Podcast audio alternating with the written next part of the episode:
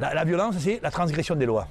Le jeu de rugby, c'est un jeu légiféré. Il est né dans un état de droit, dans l'Angleterre industrielle, tu vois, et il a irradié le monde à partir de l'idée que si on a un certain nombre de lois, depuis 1841, on a cinq lois. On va penser des règles qui vont inviter au solidaire. La règle, c'est pour aller vers l'avant, regarde le danger, tu le regardes le danger. Ne t'en éloigne jamais.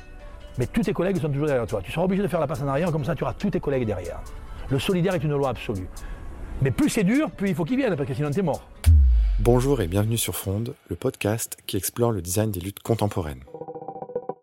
En matière de design de la vie quotidienne, il y a un sujet qui revient régulièrement sur le devant de la scène, il s'agit du sport. En effet, les designers continuent encore et encore de revoir leurs classiques et conçoivent des nouvelles formes de vélos, des chaussures de course, de gants de boxe, des haltères et bien d'autres équipements. Alors déjà en 1920, les designers italiens Gino Severini et Giacomo Balla plaçaient la vitesse et l'effort sportif comme thème central de ce mouvement artistique révolutionnaire, à savoir le futurisme. Ce sera l'exaltation du futur et des nouveaux mythes de la société moderne, les machines, la vitesse et le dynamisme. Puis dans les années 40, ce sont les fibres synthétiques qui étaient alors un indispensable pour les designers textiles sur tous les maillots et vêtements des athlètes. Enfin, un autre exemple, il a fallu attendre 1992 pour que le vélo Lotus 108, conçu par le designer Mike Burroughs, ne soit plus interdit aux Jeux Olympiques puisqu'il était jugé trop performant. En parallèle à cela, l'histoire de la contestation dans le sport remonte elle aussi à de nombreuses années. Vous avez sûrement en tête les images de Jesse Owens qui remporte le 200 mètres course en 1936 aux Jeux Olympiques de Berlin devant les dignitaires nazis, ou encore l'engagement de Mohamed Ali en 1966 se déclarant objecteur de conscience pour ne pas servir l'armée américaine et aller combattre au Vietnam.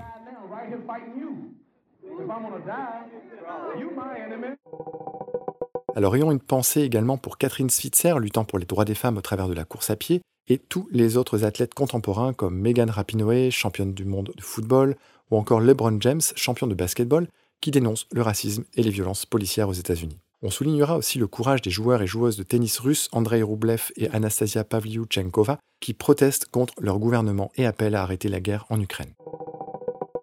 Bref, le lien entre sport et contestation existe bel et bien au travers de ces athlètes. Mais qu'en est-il lorsqu'il s'agit des équipements et des pratiques sportives quand ils sont utilisés sur le terrain des manifestations? Vous pouvez pas faire du sport normal de temps en temps comme tout le monde? Vous voulez quoi? Que je fasse du ping-pong comme dans tous les collèges, c'est ça?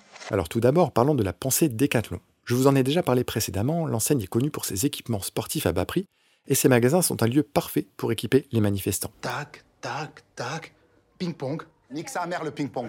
J'ai fait le calcul et par exemple, pour environ 50 euros, vous pouvez vous équiper avec un casque de protection, une paire de gants, une paire de lunettes de piscine contre les gaz lacrymogènes, des protèges tibia et avant-bras contre les coups de matraque, un kawaii contre les sprays marquants de la police, un sifflet pour alerter et protester, et pourquoi pas un bodyboard gonflable en guise de bouclier. Évidemment, je n'ai aucun doute sur le fait que vos esprits ingénieux puissent inventer d'autres équipements de protection et outils de défense la prochaine fois que vous vous promènerez dans les rayons d'un magasin de sport. Mais le sport dans la contestation ne s'arrête pas aux équipements. Il va beaucoup plus loin avec ses différentes disciplines. En effet, par exemple, en octobre 2017, lors des affrontements qui ont lieu contre l'installation d'un aéroport à Notre-Dame-des-Landes, un manifestant a l'idée d'utiliser une raquette de tennis pour riposter contre des cartouches de gaz lacrymogène projetées par les forces de l'ordre. Cette action, on l'a retrouvée ensuite à Hong Kong, aux États-Unis et dans bien d'autres manifestations. C'est en quelque sorte un entraînement à balles réelles. Coup droit, revers, smash, tout était bon pour protéger les citoyens de ces gaz qui provoquent de graves maladies respiratoires s'ils sont inhalés à répétition. Dans un autre style, c'est à Portland, aux États-Unis, que de violents affrontements ont éclaté en 2019 pour protester contre l'assassinat de George Floyd. En fervent supporter de l'équipe locale, les Winterhawks, certains manifestants ont utilisé avec une grande dextérité des crosses de hockey sur glace afin de renvoyer en une fraction de seconde les nombreuses grenades de gaz lacrymogène tirées là aussi par la police. Enfin, la panoplie des actions sportives en manifestation passe aussi par l'utilisation du vélo, qui permet de bloquer les routes, par la danse dans la rue qui permet de créer un moment cathartique et médiatique, ou encore par la pelote basque, avec ce fameux gant en osier que l'on appelle également un chistera, et qui permet de renvoyer une balle ou tout autre projectile avec une puissance phénoménale. Enfin, vous l'aurez compris, la créativité ne manque jamais quand il s'agit de manifester pour la justice sociale, environnementale et pour faire valoir vos droits. Le sport n'échappe pas à la règle, et en matière de manifestation, je reste persuadé que le football permet de travailler son cardio, le golf son swing, l'escrime de manipuler le parapluie de défense comme personne, l'escalade d'échapper aux situations dangereuses, ou encore tous les sports d'équipe qui permettent de créer de la cohésion.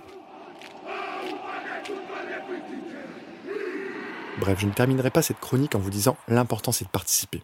Je préfère vous citer cette phrase de l'évêque de Pennsylvanie, Ethelbert Talbot, à savoir L'essentiel, ce n'est pas d'avoir vaincu, mais de s'être bien battu. L'important dans la vie, ce n'est pas le triomphe, mais le combat. En rugby, on a décidé que le hacking, on n'avait plus le droit. Le croche-patte dans la tête, on n'avait plus le droit. Le coup de pompe dans les guibolles, c'était interdit. Que la fourchette, c'était pas bon. C'était pas humain. On a décidé que la cravate, au niveau de, la gargante, c'était moyen. On a décidé que le coup de genou dans la tempe, c'était encore bon jusqu'à 1880 jusqu'à 1995, par exemple. Donc, le genou dans la tempe. Tu vois, le coup de courge dans la côtelette sur un mec au sol. Donc, il y a des lois. En fonction de ces lois, on peut bâtir et user. On peut construire et détruire. Retrouvez tous les épisodes de Fronde sur hckr.fr.